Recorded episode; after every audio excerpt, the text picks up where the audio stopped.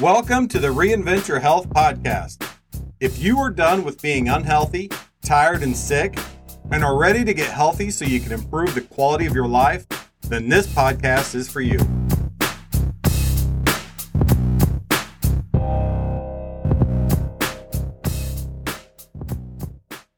When it comes to eating healthy, there's often some confusion about rice. Should I eat it? Should I not eat it?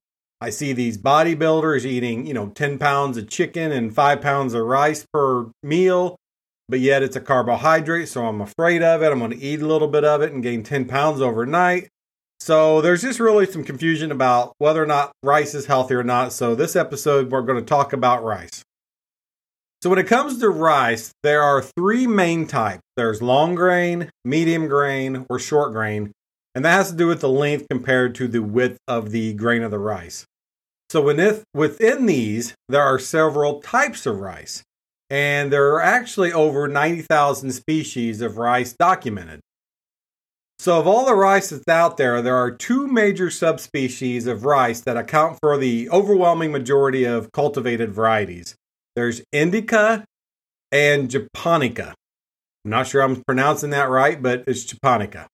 Uh, indica rice varieties are generally cast, classified as long grain, while japonica rice varieties can be either medium or short grain. And within the groups, there are also specialty and aromatic rices. So, with that many type of rice options, it's it's easy to see how the whole rice game can be confusing. So, I'm going to kind of simplify this a little bit. Obviously, this uh, podcast is not a long form podcast to really get into too many details but I'm going to break it down the best I can. So, rice, like other grains, is an edible seed of a grass. And I have a, an entire episode on grains if you want to go back and listen to that. So, so rice actually has a husk, uh, much like barley and oats, which uh, needs to be removed before any kind of further processing. So, all rice that you eat has the husk removed as part of the process. So, when it comes to the supermarket shelves, the two most common rices that you're going to see are the long grain white rice and the long grain brown rice. And I'll explain the difference of those. So, after the grain of rice is husked and has the husk removed, what remains is what we will call brown rice. And that's an intact kernel that is still covered with the layers of the bran. So, typically, the layers of bran and the germ will be abraded off the kernel which is then polished to remove the another layer of thin oil and minerals and protein and vitamins. So when all the kernel and stuff is removed, what is left then is called white rice. So one of the reasons that they remove the the bran and the germ is that those layers are high in fat content and that increases the likelihood of spoilage. So when you when when you they remove that, it helps with the storage life of the grain. So, when it comes to the nutritional differences of brown rice versus white rice, one of the advantages of having the bran and the germ on there is that it's higher in some of these nutrients, including manganese, niacin, thiamine, and selenium, and magnesium. So, brown rice has 42% of the daily value of manganese, and white rice has 16% of the daily value. And manganese is essential for metabolism, growth development, and the body's antioxidant system. Brown rice has 16 of your daily value of niacin, and white rice only has 3% of niacin. Niacin is also known as B3.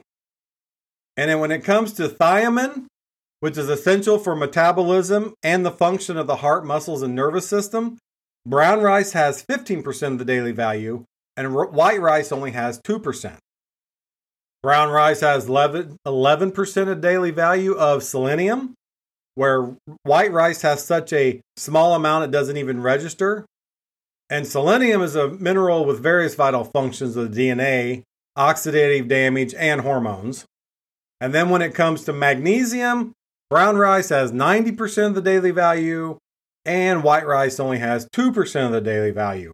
And magnesium is essential for blood pressure, protein synthesis, energy, and much more. So, when it comes to those facts, you're probably thinking, oh, I automatically need to choose brown rice. But there are some drawbacks of brown rice as well. Brown rice contains anti nutrients. Anti nutrients are plant compounds that may reduce your body's ability to absorb certain nutrients.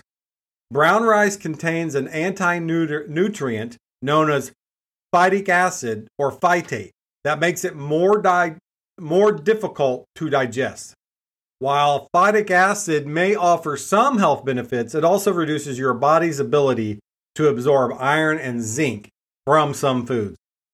And over the long term, eating phytic acid with most meals may, may contribute to mineral deficiencies.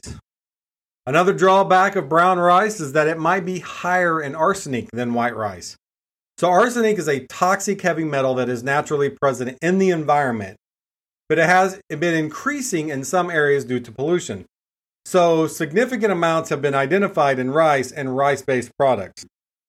So, long term consumption of arsenic may increase your risk of chronic diseases, including cancer, heart disease, and type 2 diabetes.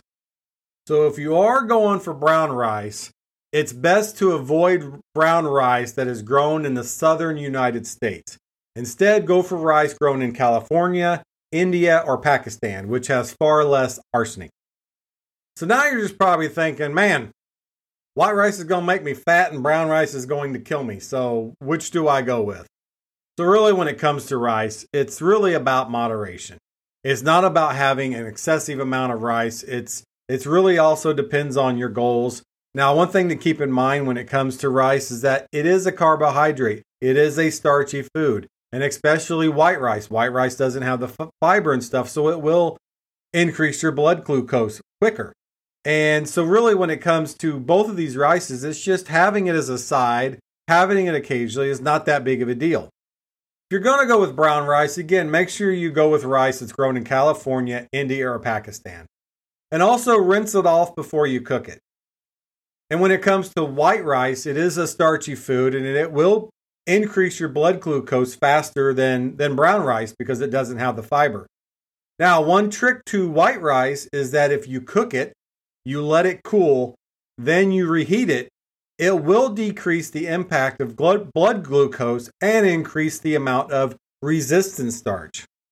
And also, when it comes to rice, it depends on what your health goals are you know, if you're building muscle and and you're working out significantly, um, having some rice is not bad for you at all. It's actually going to uh, to help you build muscle. But if you're you know diabetic or you're really trying to watch your blood glucose, then maybe back off on the on the rice some. So it just kind of depends on what your goals are and what you're trying to achieve. So again, two of the rices that you see the most in the store is going to be brown rice and white rice. But let me give you a couple of rice alternatives.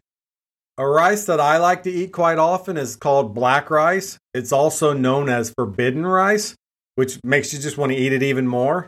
And is actually called forbidden rice because uh, it was actually reserved for royalty in ancient China. So, black rice has a deep black color that transitions to purple when cooked. And black rice has the highest antioxidant activity of any rice variety. Black rice is also particularly rich in anthocyanins, a group of flavonoid plant pigments that have powerful antioxidant and anti inflammatory properties. Anthocyanins have been shown to also have potent anti cancer properties as well. Population studies suggest that higher consumption of anthocyanin rich foods is associated with the lower risk of certain cancers, including colorectal cancer. Also, in test tube research, anthocyanins derived from black rice effectively suppress the growth and spread of human breast cancer cells.